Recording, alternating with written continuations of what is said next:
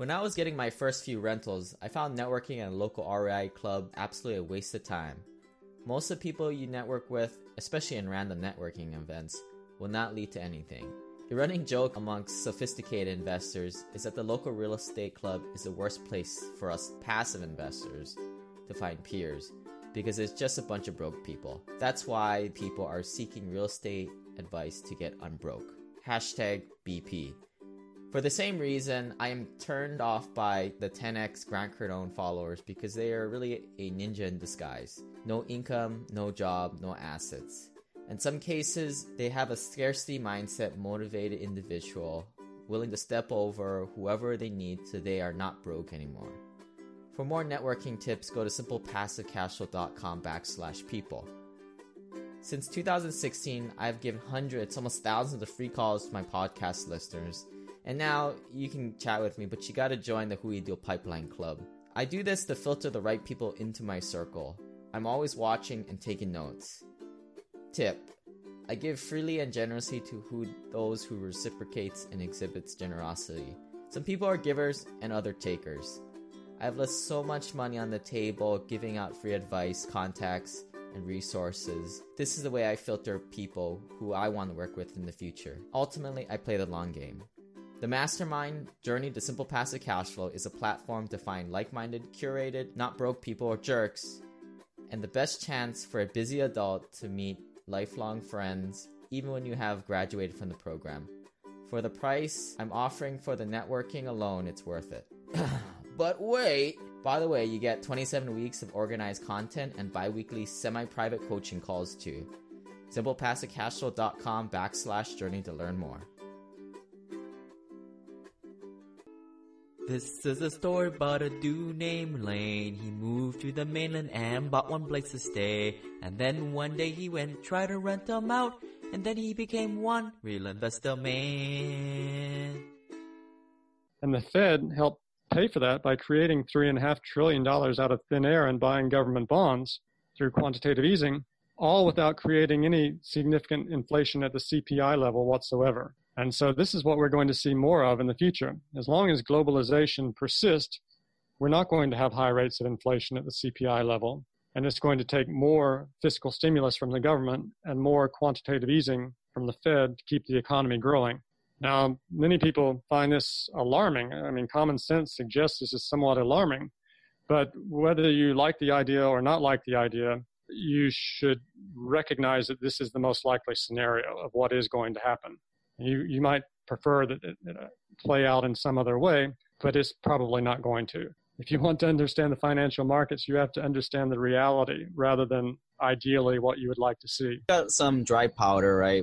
The interest rates have gone up to 2.5%, and ideally, it took us a long time to get there, and we've got some dry powder to go back down. Where is this kind of coming to a head with, the United States putting tariffs on China imports? Where do you think this is going and as it sort of keeps escalating? So this is a real worry, of course, because on the one hand, if we have an all-out trade war with China and globalization breaks down, then we won't have access to cheap labor. And in that case, if the government runs a very large budget deficit and the Fed creates a lot of paper money and we don't have globalization anymore to keep the deflationary forces flowing, then we're going to end up with high rates of inflation. And if inflation goes up, then of course interest rates in the U.S. would move much higher. And if interest rates move much higher, then the stock market would crash and creating a very negative wealth effect. And at the same time, credit would contract because it would be less affordable. And that would also cause a very severe economic crisis. So the greatest danger facing our future is the possibility that we would have higher inflation if globalization collapses. On the other hand, it is true that China is a threat to the future of the United States in that it is growing so rapidly. It is going to soon overtake the United States as the most powerful economy and technological and military superpower if current trends continue. And it is true that they have manipulated their currency for decades, and at the same time that they forced technology transfers and protected their markets unfairly. So that can't be allowed to, the current trends can't be allowed to continue either if the United States is going to retain its global preeminence and security. So we need to find a strategy that will allow us to continue to have globalization, but to allow us to grow rapidly as well. So given all of these circumstances, I think the best strategy would be for the United States government to borrow and invest in new industries and technologies very aggressively. I believe the government is going to continue having these massive budget deficits in any case. So we need to have a public discussion about how the government is going to spend this money. Of course, they could spend it wastefully, having a war with Iran, for instance, or having a war and continue to have excess consumption. Or they could spend the money investing in 21st century technologies. They could invest aggressively in artificial intelligence, genetic engineering, biotech, nanotech, neurosciences, robotics, and green energy on such an aggressive scale that it would induce a new technological revolution, and it would allow the United States to continue to maintain its global preeminence. It would make the economy grow much faster, and it would create technological miracles and medical marvels that would improve the health and well-being of not only every American, but everyone alive. So in this, where we find ourselves in this unique moment in history, where the government really has no choice but to continue borrowing and spending, and the Fed can finance this through paper money creation, this gives us an opportunity to invest in these new industries on a very aggressive scale. And if we do that, not only will we continue to keep the economy out of depression, but as I said, we will induce a technological revolution that will vastly improve human well-being. So I think the average real estate investors out there thinking to themselves, I mean, it all kind of sounds like Star Wars to them. It's very, it's something outside even our country. You know, we've been told to think that, market cycles last anywhere from 8 to 12 years, and now we're in the sort of the longest ones ever. Is that 8 to 12-year rule still apply, or has this kind of just been blown out into the water? Who knows how long this bull market will last? Right. So yes, this is the longest expansion of the economy ever, and it hasn't been a very strong expansion. Normally, after you have a recession, the bounce back is a few years of very rapid economic growth, which we've never had in this expansion. But the only reason we had any bounce back at all is because of government intervention with these huge budget deficits and this extraordinary amount of paper money creation. So right now, the total debt of the U.S. government is just a little bit larger than the U.S. economy. The government debt is about 106% of GDP, so just a little larger than the economy. So this is almost as high as it was at the peak of World War II. And so therefore many people think that this is we're on the brink of disaster and the government's about to go bankrupt, et cetera, et cetera. But that's just not true. Japan, for example, the Japanese economy went into crisis in 1990. And at that time, their government debt to GDP was 60%. Well, since then, almost every year, they've had very high budget deficits. And their government debt is now 240% of GDP. So the U.S. economy is roughly $20 trillion in size. So that means the government debt is something like $20 trillion, let's say.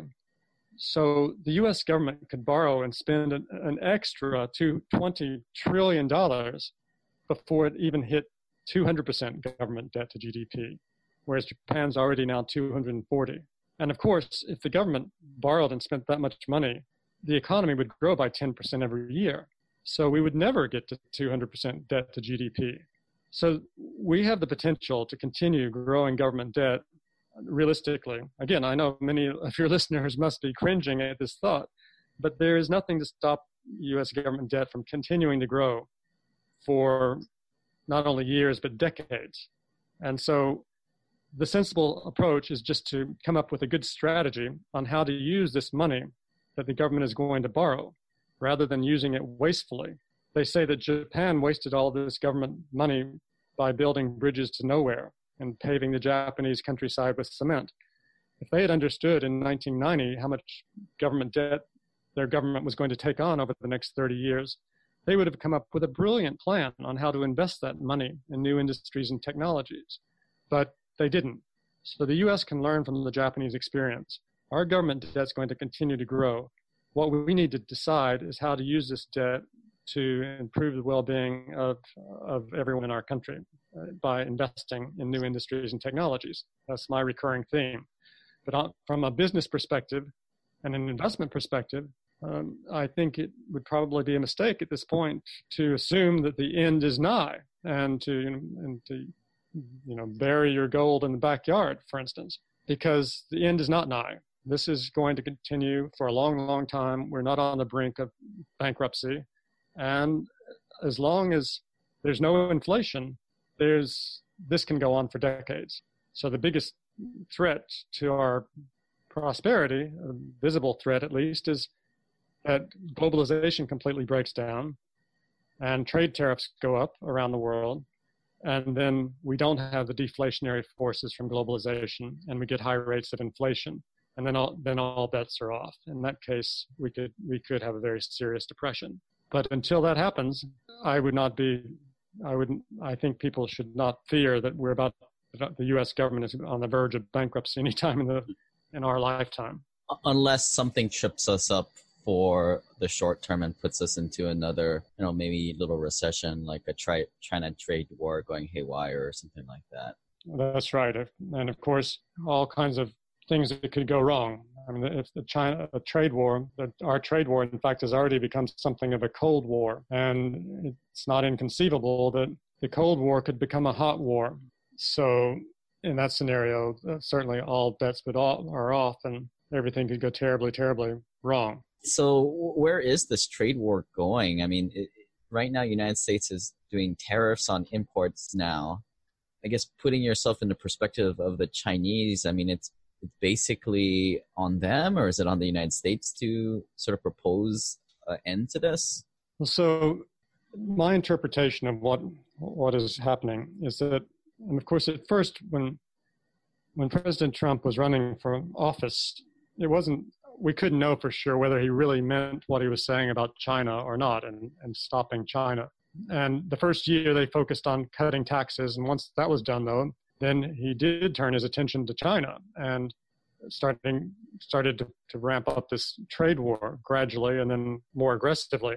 And we've seen Vice President Pence made a speech in November last year that called China out on a broad number of fronts, not only economic, but political and across the spectrum.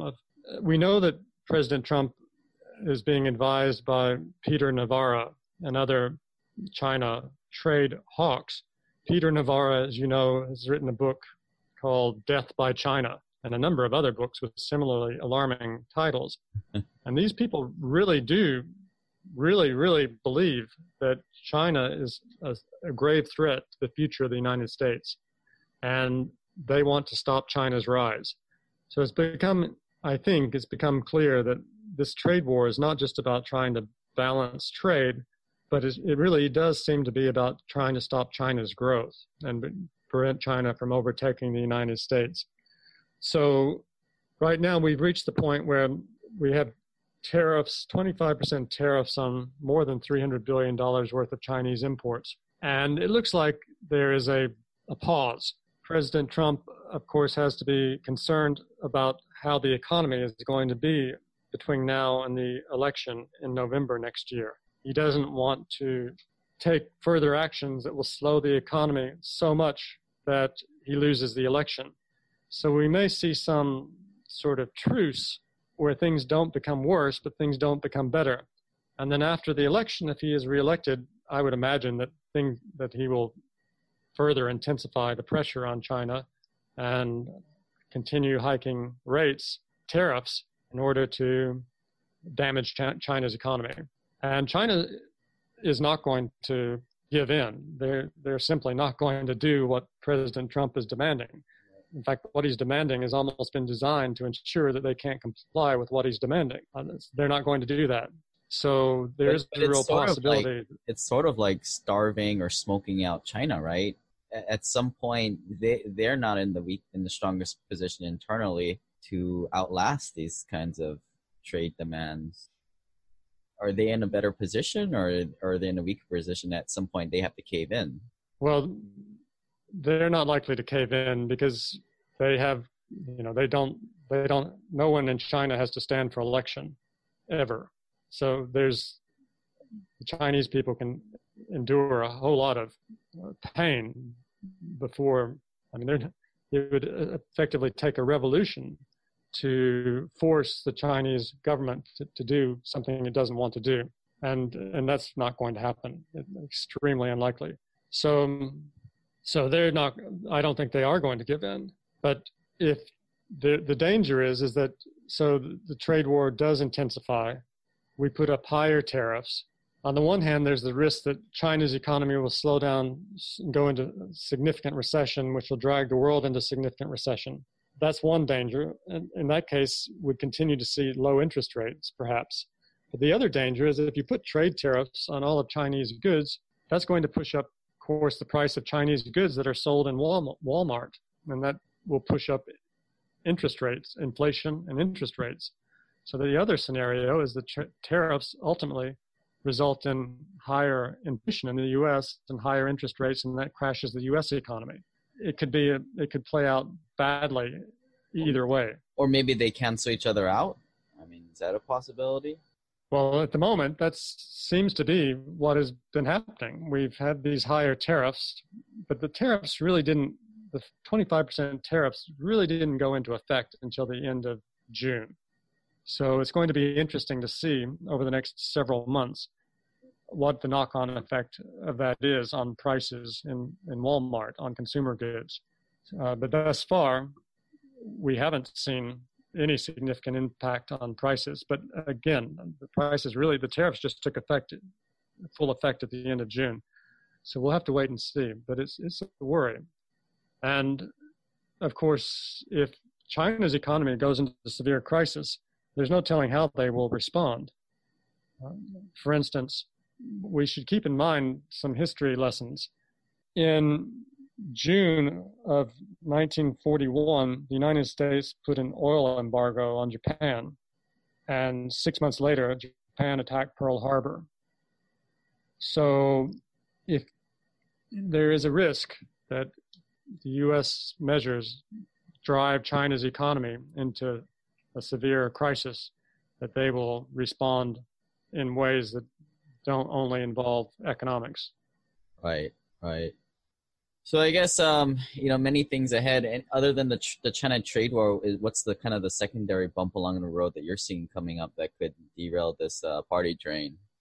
Well, so again, I'd just like to emphasize. So rather than going down this road where we, force China's economy into crisis with severe global repercussions, it would be a better strategy for the U.S. for the government to borrow and invest in new industries and technologies on a very aggressive scale, so that we can rev up our economy.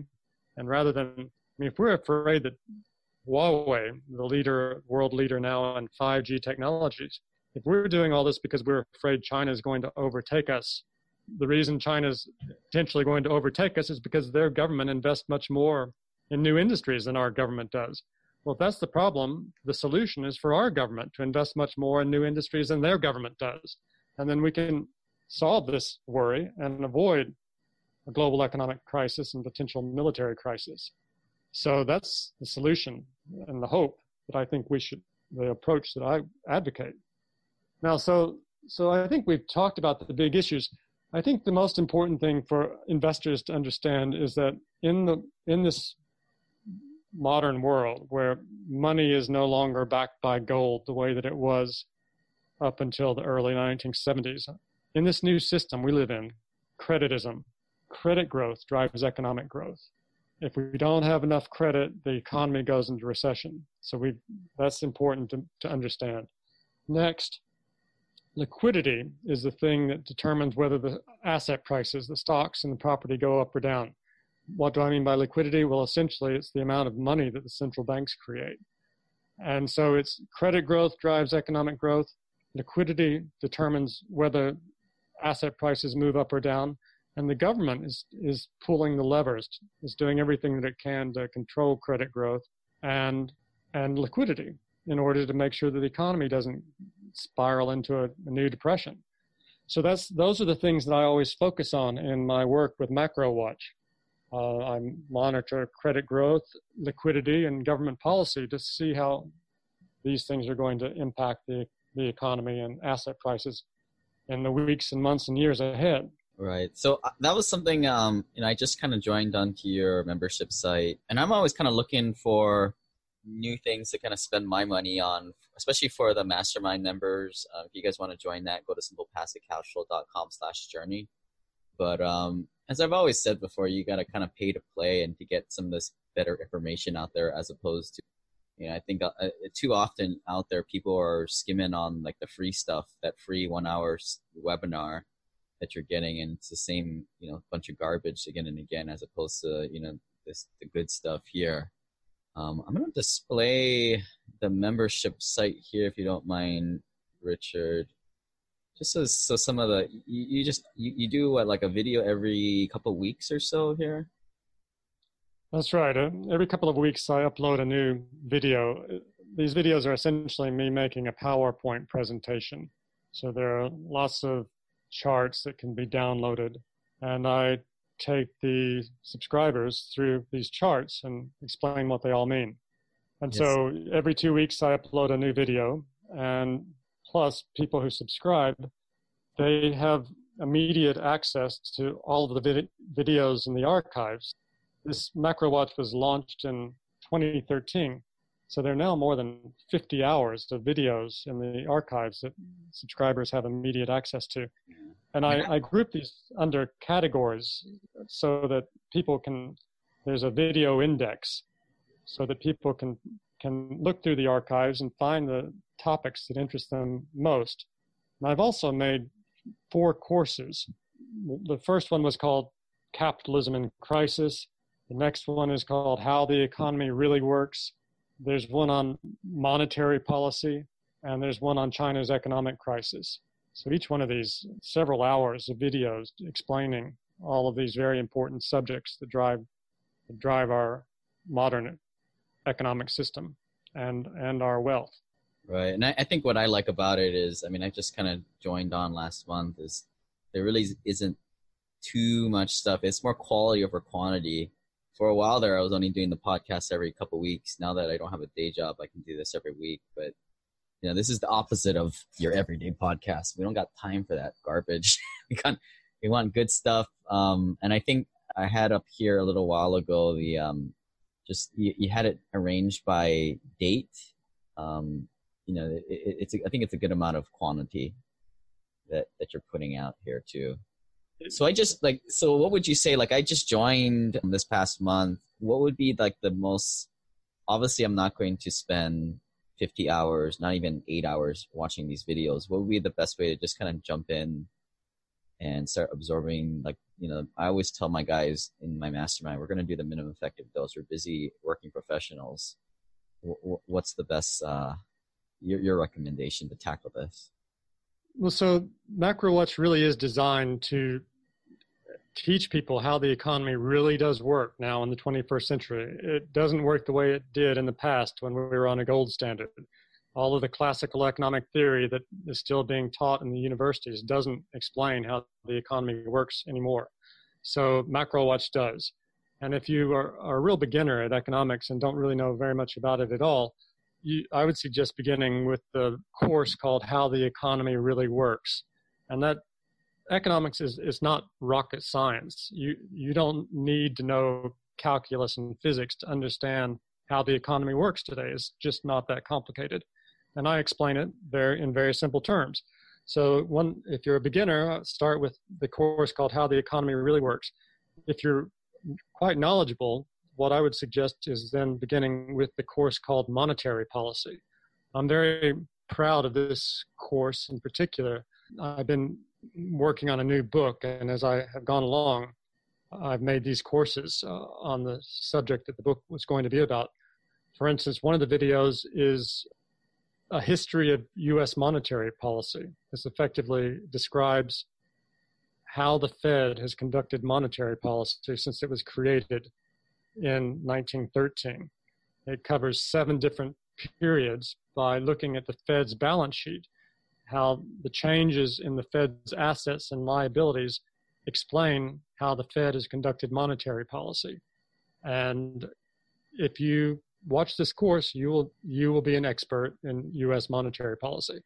And it's not only in this course, we also cover monetary policy in China and in Europe and in Japan. So you will have a comprehensive understanding of global monetary policy, and global monetary policy is now the most important force driving the global economy. It's the most powerful policy tool that governments have to control our economic system, and that's what they're using to make sure our economy doesn't collapse. Right. So I will, this is something that I've kind of added to my reading material and viewing material. Definitely be talking a lot about it in our biweekly mastermind calls. I'll be kind of, we run out of stuff to talk about. I'll definitely chime this in, and you guys will likely hear a little shade of this in the future podcasts as I kind of bring in my commentary. But as always, do your research on your own. If you want to get your own subscription to this, I think it's $500, but you've got a little discount for Simple Passive Cashflow listeners. Go to richardduncaneconomics.com and use the coupon code LANE. We were very creative in putting that one together. That's right. If you go to richardduncaneconomics.com, hit the sign up now tab, and it will ask you for a coupon code. If you type in LANE, you can have a 1-year subscription for $249. So that's a 50% discount. And as I said, you will have access to, you can become an expert on how the economy really works now. And you will then be in a position to judge for yourself how new developments are likely to affect the stock market, the property market, commodities, currencies, gold, oil, your assets. Right. So if you want to be a cheapo and just get my LANEism renditions and summaries, keep listening to my podcast. Thanks for coming on, Richard, and kind of breaking some of this stuff down. I definitely learn a lot. If people want to get a whole contact with you, go watch some of his videos. Sign up for his thing. Don't ask him questions. Everything's out there on the internet. He's created so much, 50 hours of content. Wow. Well, thanks, Lane. It's been a pleasure talking with you. I've enjoyed the conversation. Let's do it again sometime. All right. If you guys have any follow-up questions, shoot it over to me, Lane, at simplepassivecashflow.com. Join the free investment club, simplepassivecashflow.com/club, and we'll check you guys next time. Bye. This website offers very general information concerning real estate for investment purposes. Every investor situation is unique. Always seek the services of licensed third-party appraisers and inspectors to verify the value and condition of any property you intend to purchase. Use the services of professional title and escrow companies and licensed tax, investment, and/or legal advisor before relying on any information contained herein. Information is not guaranteed, as in every investment there is risk. The content found here is just my opinion, and things change, and I reserve the right to change my mind. Above all else, do your own analysis and think for yourself, because in the end, you are the only person who is going to look out for your best interests.